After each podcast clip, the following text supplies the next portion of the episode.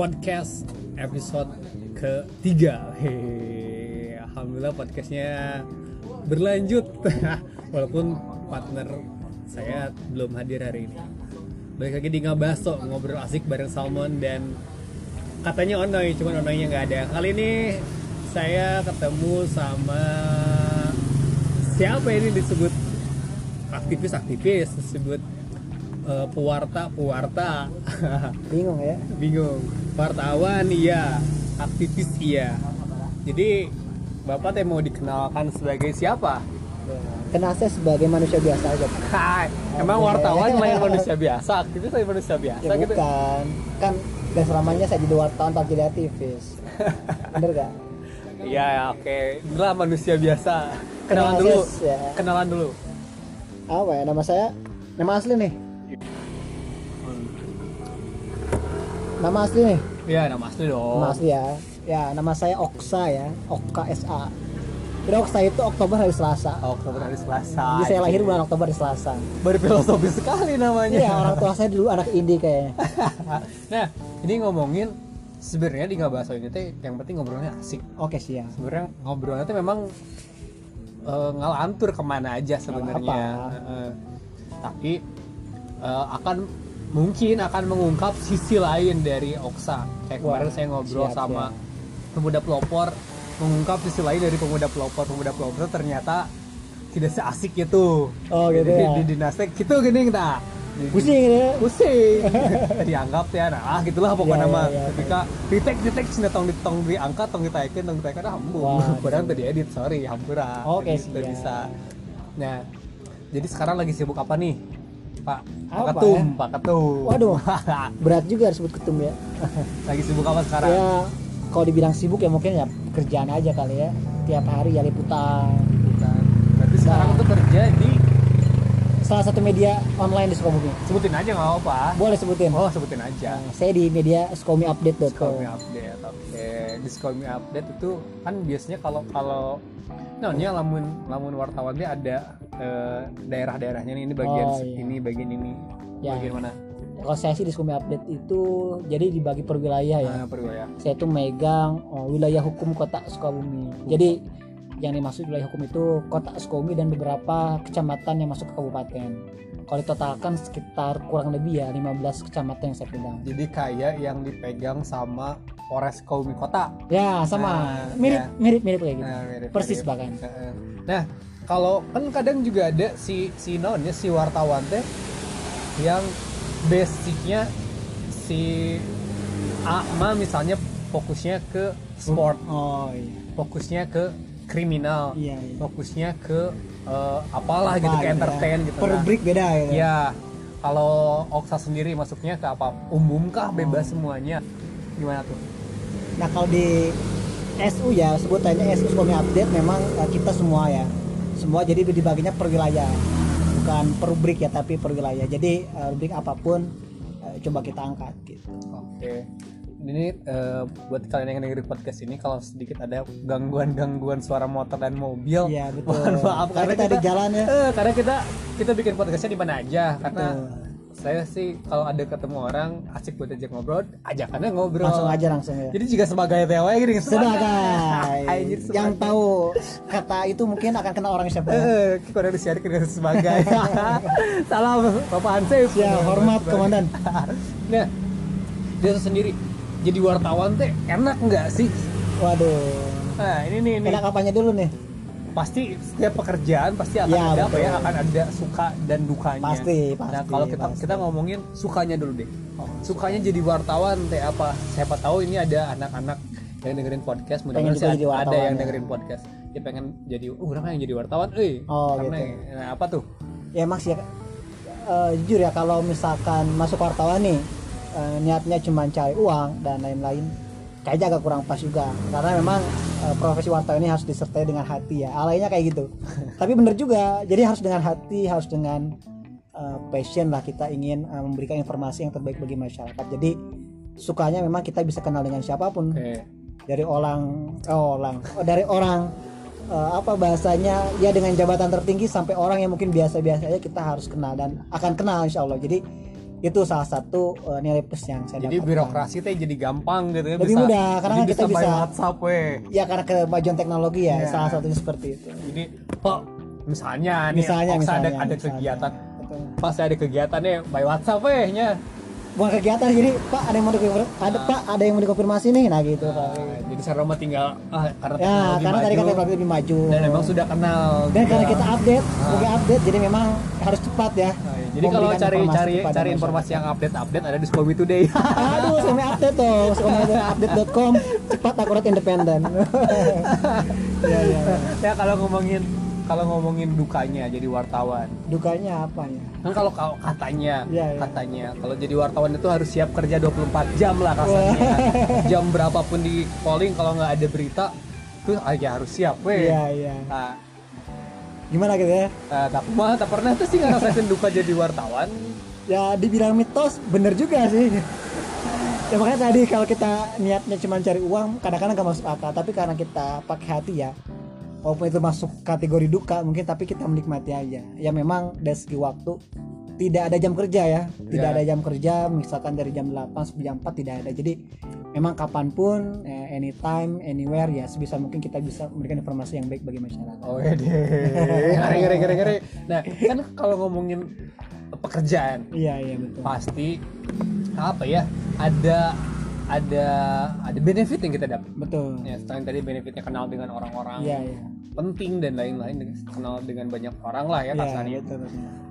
berapa sih sebenarnya yang yang didapat jadi wartawan? Apa nih Eh, honor lah honor jadi Oh, wartawan gitu. itu berapa sih siapa tahu kan ada memang ya aduh orang yang jadi wartawan juga dong jadi wartawan Wow. duitnya gede weh gitu kan ah ya wae apa ya ya wae walaupun sebenarnya kan memang yang dicarinya kalau misalnya Oksa sendiri yang dicarinya orang mah teu teu neangan duit Iya, misalnya gitu tapi kan pekerjaan mah dinilai dengan uang lah kasarnya Iya, gitu betul, ya. betul. nah kalau kalau kalau harus disebutkan berapa tah nah sayangnya nggak disebutkan nih kayaknya. Nah dari dari dari dari rate lah maksudnya sekian ke sekian. Ya, maksudnya sih- di- diambil generalnya Iya, nih. iya, iya. kira-kira wartawan ini mah sekian begini mah sekian. Ya mungkin tiap atau media hitungannya berbeda ya. hitungannya misalnya per berita berapa atau gitulah Ah. bebas lah sih ya sebenarnya tentunya untuk untuk mengatakan nominal kurang kurang baik ya. Ya itu dapur perusahaan Iya, gitu. tapi yang jelas uh, kita sebagai wartawan selalu mensyukuri berapapun nominal yang kami terima dari profesi itu itu pastinya. Setiap pekerjaan memang harus disyukuri lah sama nah itu.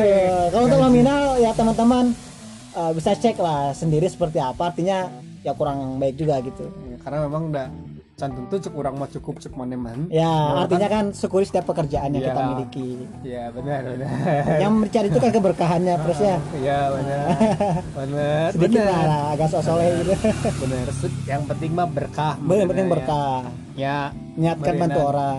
Kalau kalau ini mah kalau di harus disebutin nomorin se seha cukup buat jajan apalah sok. Atau coba cukup buat hidup lah. Cukup buat diplomat asik jawabannya diplomatis. Bisa nih. Iya gitu ngobrol dengan wartawan sekaligus aktivis mah jawabannya diplomatis. Ya bukan diplomatis menyampaikan apa yang sebenarnya dengan bahasa yang tidak sebenarnya. Ini maksudnya ya kalau buat jajan kopi-kopi wae Cukup lah, cukup, uh, cukup. kalau buat meraktir teman-teman.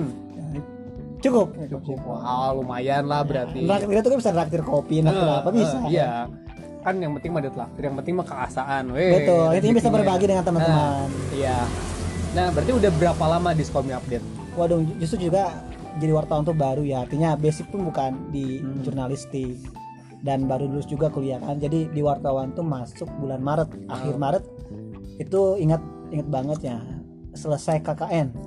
Selesai KKN, kuliah kerja nyata itu coba coba apply, coba ngobrol sama tim Skumi Update kan sebelumnya udah kenal juga ya karena Iya. di dunia aktivis itu. Jadi udah kenal, coba komunikasi dan niat awal memang pengen belajar nulis awalnya. Jadi cobalah di dunia wartawan ya kurang lebih dari Maret sampai sekarang berapa 8 9 bulan lah kurang lebih ya baru segitu ya baru anak bawang jadi dunia wartawan kenapa akhirnya memilih karena kan kalau kalau dilihat dilihat dari background pendidikan mah Iya. kan ekonomi lah ya kasarnya Hmm. walaupun juga pas skripsian kan emang ada nulis Iya. ngetiknya gitunya Iya, sebenarnya tapi maksudnya kenapa akhirnya memilih jadi wartawan? Hmm, dan memilih Skomi Update emang gimana ya?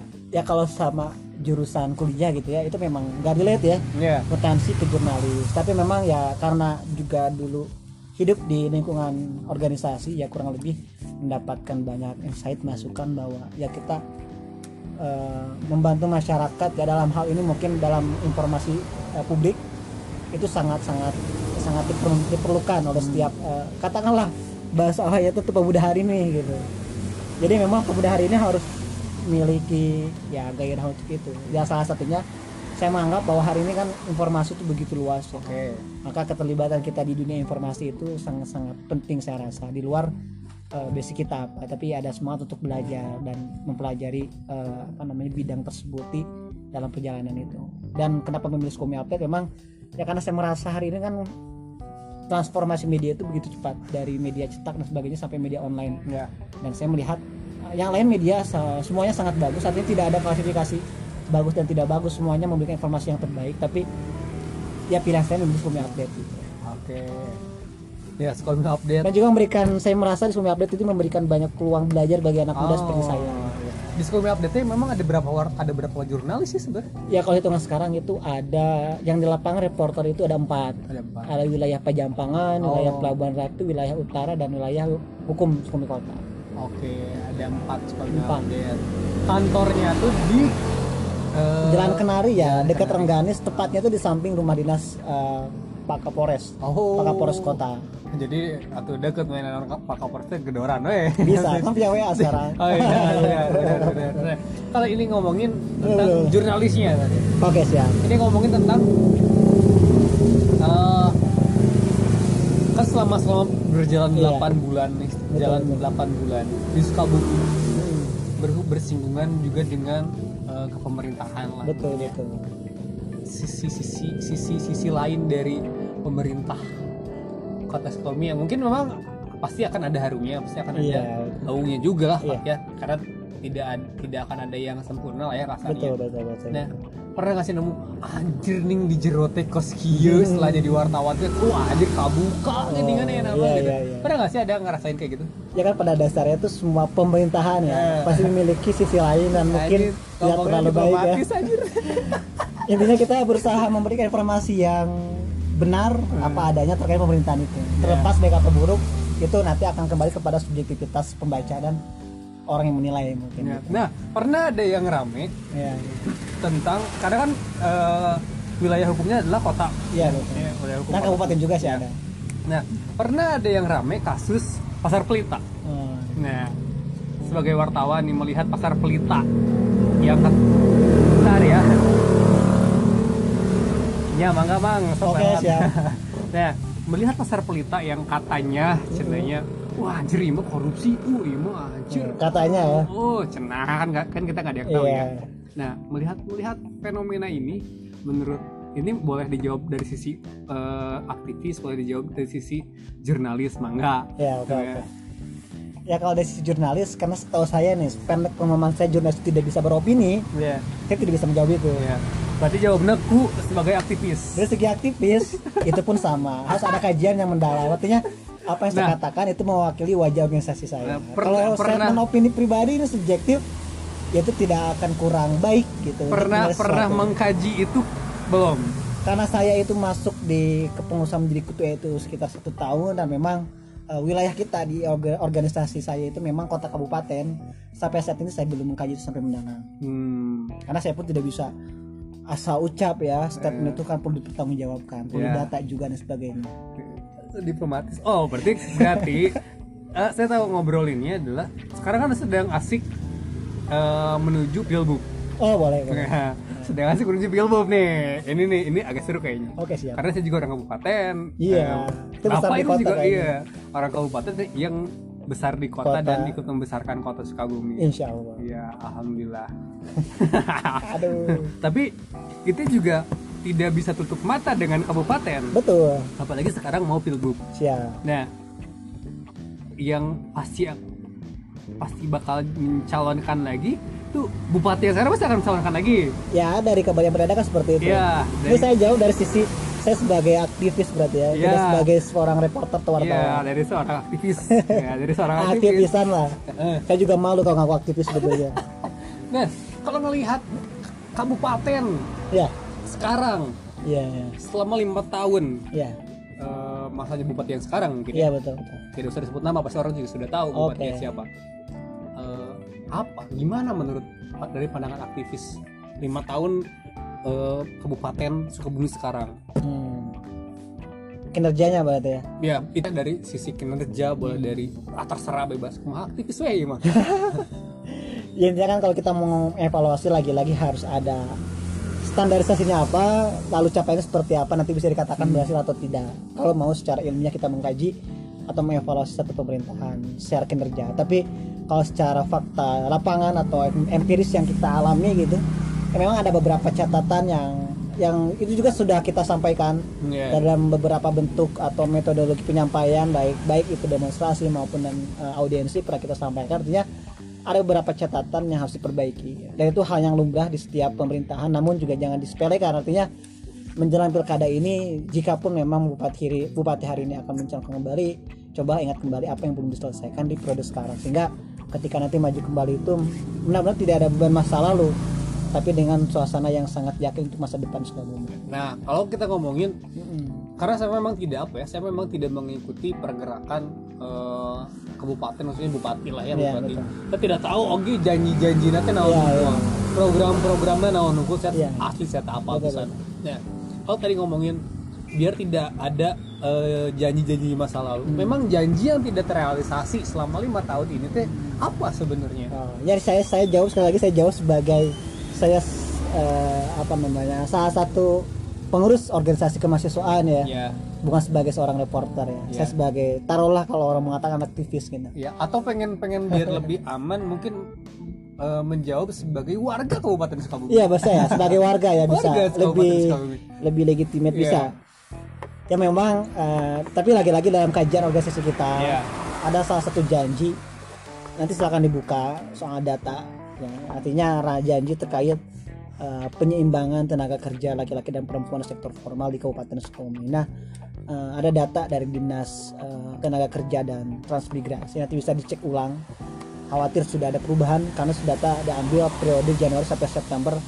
Terus sekitar 80% itu masih didominasi oleh perempuan. Ya betul betul. Saya- betul. sedangkan ada salah satu janji untuk menyeimbangkan tenaga kerja laki-laki dan perempuan. Artinya ini menjadi satu eh, fenomena yang nampaknya juga belum terselesaikan dari janji politik Bapak Bupati tersebut. Sehingga ini harus menjadi concern bersama karena efeknya juga lumayan banyak eh, efek berantai dari ketimpangan jumlah tenaga kerja tersebut di Kabupaten Sukabumi dari mulai banyak hal lah kemarin Ya. juga ke apa namanya kata urusan agama sempat eh, merilis jumlah angka perceraian dan mereka mengatakan statement mereka salah satu faktor penyebabnya adalah banyak istri yang bekerja di pabrik. Ya. Nah ini kalau kalau misalnya kalau misalnya berbicara misalnya Mm-mm. ini eh, misalnya Oksa sebagai bupati misalnya Iya. misalnya kenapa janjinya itu janji yang tadi disebutkan itu tidak terrealisasi Iya.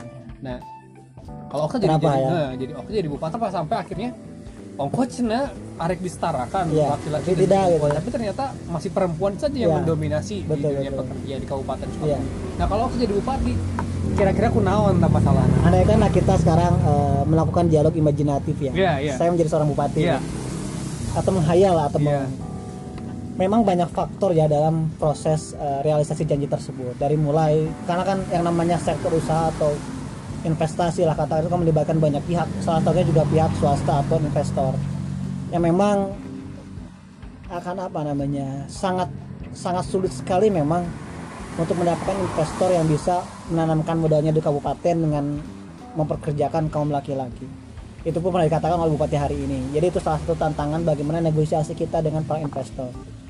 Yang kedua juga memang apa namanya ya ya, itu yang poin utama dan faktor paling eh, berpengaruh yaitu adalah terkait investasi atau investor itu sendiri. Sehingga ini menjadi eh, catatan bagaimana kita bisa melobi para investor. Yang kedua juga apa ya banyak adagium atau semacam apa ya. Ini memang tidak ada penelitian ilmiah mungkin tapi banyak semacam asumsi yang diyakini bahwa perempuan itu bekerja lebih rapi ya. perempuan bekerja lebih rajin dan Ya. tanpa banyak protes dan lain-lain. Ya ya memang tidak ada penelitian ilmiah atau mungkin kalau ada saya belum membaca tapi nampaknya juga menjadi salah satu bahan pertimbangan bagi perusahaan untuk rekrut perempuan ketimbang laki-laki. Sehingga termasuk juga upah yang mungkin menjadi salah satu faktor mengapa perempuan ini banyak di eh, direkrut. Tapi yang paling utama tadi ya faktor investasi yang memang tidak semua perusahaan mungkin bersedia untuk mempekerjakan kaum laki-laki. Atau mungkin karena memang eh, apa ya perusahaan yang memang berinvestasi di Sukabumi adalah perusahaan-perusahaan kan kebanyakan memang garment Mm-mm. garment yang memang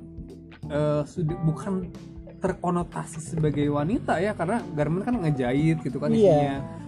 Nah, apakah memang itu berpengaruh juga? Ya, salah satu faktor itu bisa jadi. Karena kan tadi jenis investasi yang masuk itu seperti apa juga mempengaruhi proses perekrutan tenaga kerja. Hmm, ya.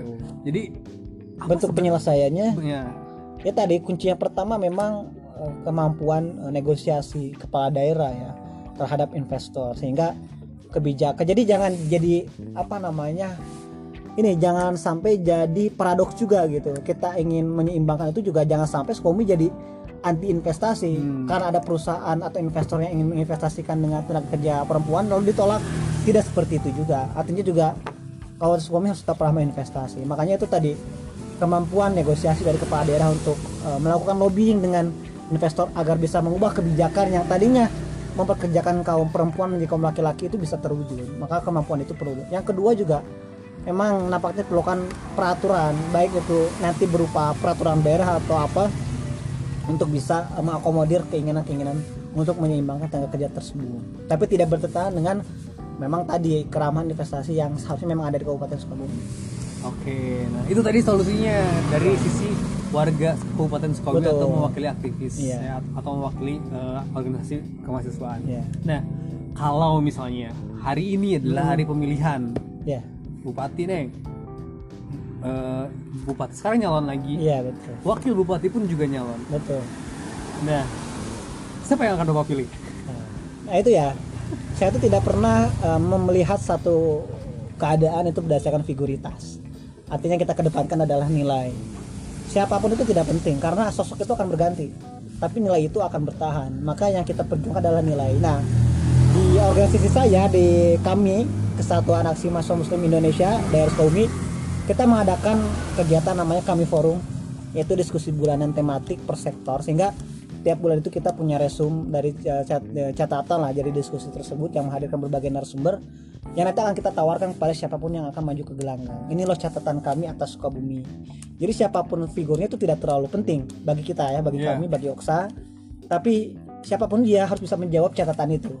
Salah satu catatannya adalah tadi tentang tenaga kerja perempuan dan laki-laki yang harus imbang jadi kalau bapak bertanya antara dua itu pilih siapa kita lihat siapa yang akan bisa menyanggupi untuk memenuhi itu Kalau jawabannya memang harus memilih antara satu dan dua, nah. Nah itu saya tidak bisa menjawab satu atau dua. Karena kalau saya menjawab satu dua itu akan cenderung kepada figuritas. Oke, tapi mungkin akhirnya akhirnya nantinya akan akan kembali pada janji. Apakah memang masih akan percaya dengan dengan tadi resume yang dikasih? Ya. Diberikan? Oh, ayo so kurang siap akan merealisasikan eh, resume-resume yang sudah kalian buat akan saya realisasikan. Apa masih percaya? Oh, ya ibarat semut Nabi Ibrahim lah. Ketika menyaksikan Nabi Ibrahim dibakar dia membawa air yang tidak seberapa untuk mematikan lalu ditanya. Saya lupa ceritanya tapi ada yang bertanya bahwa untuk apa semut atau burung? Saya lupa. Engkau membawa air tapi semut itu menjawab. Karena kan nggak mungkin yang bisa memadamkan api tapi semut itu menjawab. Minimal saya bisa men- menjawab ketika nanti Tuhan saya berkata di mana ketika Ibrahim dibakar? Begitupun dengan hari ini. Saya tidak memang saya tidak memiliki garansi itu akan dipenuhi tapi minimal saya bisa menjawab ketika nanti mungkin Tuhan atau masyarakat bertanya ke mana kami saat pemilihan itu dilaksanakan ya kami hadir dengan memberikan catatan itu Oke, oke, oke, oke. Nah, oke, siap. siap siap siap, siap. Oh, jangan aktivis yang jurnalis lo jadi jadi. nah, ini ada ada apa ya? Bukan mungkin ini adalah opini atau mungkin juga ini adalah obrolan-obrolan warung kopi dari Betul, betul. dari dari warga-warga masyarakat kota dan kabupaten Sukabumi yang Ya. yang tadi teh tanpa tanpa kajian ilmiah sih sebenarnya. Ya, Tapi ini apa-apa. adalah aspirasi dari betul eh, dan pertanyaan ya, Iya. aspirasi dari dari warga Sukabumi Iya. khususnya. Nah, banyak banyak yang bertanya, mungkin kunaon sih ya? Eh, ini ngomongin masalah korupsi nih. Hmm. Kunaonnya KPK mah tara datang asa tara katinggal ya di Sukabumi gitu nggak ada kabarnya di KPK Oh, di Sukabumi gitu. Iya. Pak, atau apakah memang kita yang tidak tahu sebagai warga atau memang mungkin memang tidak ada Mm-mm. tapi kan kalau hari ini saat ini maksudnya eh, Oksa adalah jurnalis Iya. dan juga aktivis mungkin ada berita yang memang eh, masuk ya Nah biasanya teman-teman jurnalis dan aktivis beritanya lebih lebih banyak dan Iya, iya. lebih cepat. Kalau apakah memang ada KPK yang masuk ke sini atau memang ah tidak ada sebenarnya? Nah, ya karena wilayah hukum saya, wilayah liputasi itu adalah eh, wilayah hukum kota Sukabumi ya. Jadi untuk isu pemerintahan mungkin juga tidak terlalu ngupdate ya, karena ada wartawan yang lain. Tapi memang sejauh ini saya belum mendengar ya, belum mendengar tapi bukan berarti tidak ada. Iya. Artinya harus, saya harus dicek kembali apakah ada atau tidak. Tapi saya jadi teringat dulu saya tahun berapa ya? 2018 waktu itu lagi ramai kasus ke- korupsi DPRD Malang ya? Ya betul. yang sangat banyak itu. Betul. yang itu saya membuat satu organ taktis namanya mata pedang. Ya ya ya. Eh, masyarakat transparansi peduli anggaran di sana saya mengadakan kegiatan tur anti korupsi yaitu ingin mengajak masyarakat Sukabumi untuk tur ke KPK dan meminta KPK untuk turun ke Sukabumi. Untuk melakukan medical check up lah bahasanya untuk mengecek Sukabumi seperti apa. Memang waktu itu ada beberapa masyarakat yang tertarik dan coba mendaftar tapi satu dan lain hal kalau tidak salah waktu itu saya lupa eh, saya sakit atau apa itu tidak terlaksana untuk mengundang KPK ya untuk mengecek eh, Kabupaten Sukabumi itu seperti apa kondisinya. Nah, eh, nah, hasilnya seperti apa kita serahkan saja ke KPK.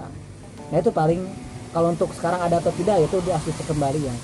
Anggaplah sekarang eh, ini mungkin ber- bermain opini dan bermain bermain halu lahnya apa-apa. bermain halu. Anggaplah sekarang teh eh, memang KPK teh tidak masuk ke Sukabumi nih. Iya. Kira-kira kunaon ya? Nah, apa yang bukan masuk ke Yang pertama yang tahu hanya KPK gitu ya. Saya tidak bisa menjawab karena yang tahu hanya KPK. Tapi gini, korupsi itu kan persoalan sistem, ras. Hmm. Bukan lagi persoalan individu sebetulnya, tapi sudah persoalan sistem. Ya bahkan bisa mendekati kepada aktivitas eh, permafiaan, ya persekongkolan. Maka dari itu memang pemberantasan korupsi tidak tidak hanya dilakukan oleh lembaga KPK, tapi lembaga penegak hukum yang lain pun memiliki peranan besar untuk eh, apa namanya mengatasi persoalan tersebut. Maka ketika KPK tidak hadir di Sukabumi, maka lembaga penegak hukum yang lain, kepolisian, kejaksaan misalkan bisa mengcover itu seharusnya. Jadi kita pun tidak bisa eh, tanda petik mengandalkan eh, penanganan korupsi itu hanya kepada KPK Ya betul. dengan berbagai keterbatasan yang ada pada diri KPK tentunya. Itu pas kurang lebih. Tapi kenapa tidak datang ke Sukabumi ya hanya KPK yang tahu. Jadi saya mendengar ada kata mafia. Betul. Jadi saya mendengar ada kata mafia. Oke. Apa memang atau mungkin di Sukabumi itu aya mafia sebenarnya Di dalam setiap sendi kehidupan itu ada anu, mafia. anu ngejagaan isu inilah maksudnya dari dari semua lembaga Iya, ya iya. bukan hanya KPK Betul. tapi kayak eh, lembaga kepolisian kejaksaan Hmm. tadi itu apa mungkin memang ada yang membackup itu Ya tentu saya tidak bisa menjawab karena tidak tahu ya. Ya. Karena kalau saya menjawab nanti khawatir jatuhnya fitnah kan tidak boleh. Kata agama saya tidak boleh fitnah. tapi kalau memang tidak menyebut nama lembaga atau tidak menyebut Ya, artinya- nama orang sih mungkin ya Saya tidak tidak bisa mengatakan di Sukabumi ada mafia ya. Ya. Tapi sa- di salah satu buku ya, saya lupa karangan Laude Ida atau siapa judulnya Negara Mafia memang. Memang negara Indonesia ini secara keseluruhan ya, secara nasional memang aktivitas permafian itu diakui atau tidak, disadari atau tidak, ada atau tidak nampaknya memang aktivitas tersebut kemungkinan besar itu sangat ada. Walaupun memang tidak nampak, tapi ini secara nasional ya. Bahkan eh, Susan Ross Ackerman tuh nulis di buku tersebut, statementnya diambil mengatakan bahwa mafia ini berusaha mendominasi negara. Mafia eh, mafia dominated state, artinya mafia ini juga berusaha mendominasi negara dengan menggunakan perangkat eh, penegakan hukum untuk melanggengkan praktik haramnya. Ini secara nasional dalam buku tersebut. Artinya ya kalau kita mau mengadopsi eh, pemikiran dalam buku itu ya berarti memang seperti itu mafia. Tapi untuk fakta lapangan apakah ada atau tidak di Sukabumi itu tidak bisa kita katakan. Karena saya pun tidak tahu ada atau tidak karena mafia tidak pernah berwujud. Tidak pernah ada yang tahu kecuali saya masuk ke sana gitu kan saya tidak tahu. Oke oke oke. Tapi yang jelas pasti bukan dipastikan ada tapi pas eh, namanya Kejahatan itu selalu ada. ya Saya rasa selalu ada. pas- pasti ada aja lah. Ada Cuma aja lah ya, cuma- kita nggak tahu Ya, lah. kita ya. nggak tahu Ya, aja ya, gitu. udahlah ya. Nah kayaknya orang juga gak mau mungkin, gak mungkin mau ngebuka gitu. Iya, Kalau dibuka bukan lagi mafia dong. mau piano ngabuk mau ya.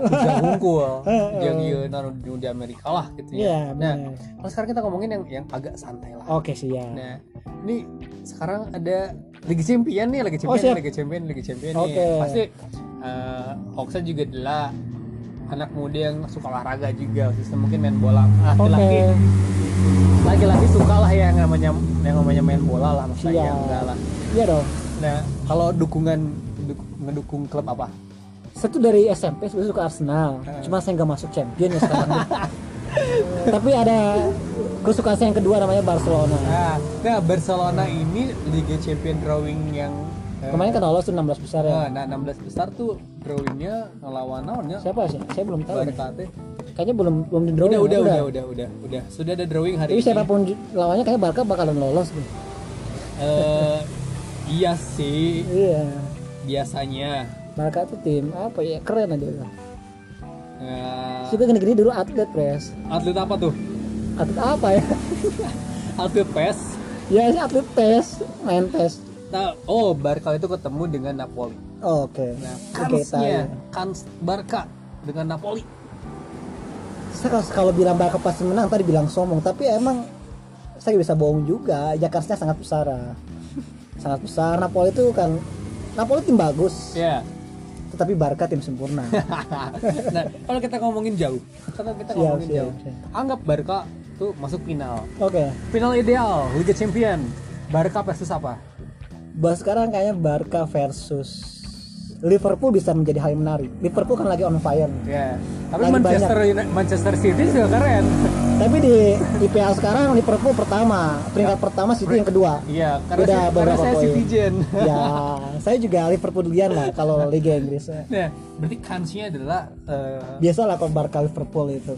ha- harapannya gitu ya, harapannya, Harapannya. adalah Barca dan juga Liverpool. Ya, Karena kalau di liga di liga Inggrisnya adalah Liverpool ya. Hmm. Di liga Spanyol adalah Barca tadi, pegangan dari Oxa. iya, Nah, iya. kalau ngomongin final, Iya, tadi kan final, final ideal. oke. Kira-kira yang bakal jadi juara Eh, Barca kayaknya masih mendominasi. Barca maksudnya gimana sih? Kenapa sih sampai sampai me- mensuperiorkan Barca? Eh, enggak sih kalau di Barca tuh jadi gini ya. Memang ada Messi di situ. Iya, iya. Tapi saya bisa kita belajari bahwa superstar itu tidak bisa berdiri sendiri. Iya. Jadi Messi kalau tidak disokong oleh permainan pemain yang lain tidak punya superstar. Jadi kerjasama itu bisa membuat sesuatu yang biasa menjadi luar biasa. Messi yang biasa aja disupport oleh tim yang luar biasa bisa menjadi superstar. Oke. Artinya teamwork itu sangat berpengaruh terhadap eh, apa namanya terhadap keluar biasaan sesuatu yang muncul di permukaan. Oke, jadi emang eh, yang harus garis, garis bawahnya adalah teamwork ya. Teamwork. Dia di kan mana di mana pun tiki-taka itu ya, harus teamwork. terkenal tiki-taka. Iya, iya, iya, iya. Nah, itu ngomongin internasional. Oke. Kita ngomongin lokal deh, Persib ngomongin lah lokal. Persi, iya mah. Persib. Oh, Persi, iya, Oke. Persi. Sukabumi ya. Kenapa sih industri sepak bola Sukabumi teh nggak apa ya, nggak Belum terlihat gitu. Iya nggak terlihat. Ah. Atau memang mungkin eh, prestasinya tidak baik kah? Iya, iya. Atau memang kita tidak tahu atau memang warga Sukabumi juga tidak tidak mendukung itu. Iya, iya. Nah, Ya sebetulnya banyak faktor ya kalau Ah. kita bicara mulai dari sistem manajemen, mulai dari uh, perekrutan dan pembinaan pemain, dari mulai infrastruktur dan sebagainya. Jelas perlu komitmen bersama memang di dunia iya. olahraga ini uh, perlu keterlibatan semua pihak termasuk juga supporter, masyarakat tentunya termasuk juga pemain, pemerintah dan juga tentunya tim uh, manajemen uh, sepak bola itu sendiri.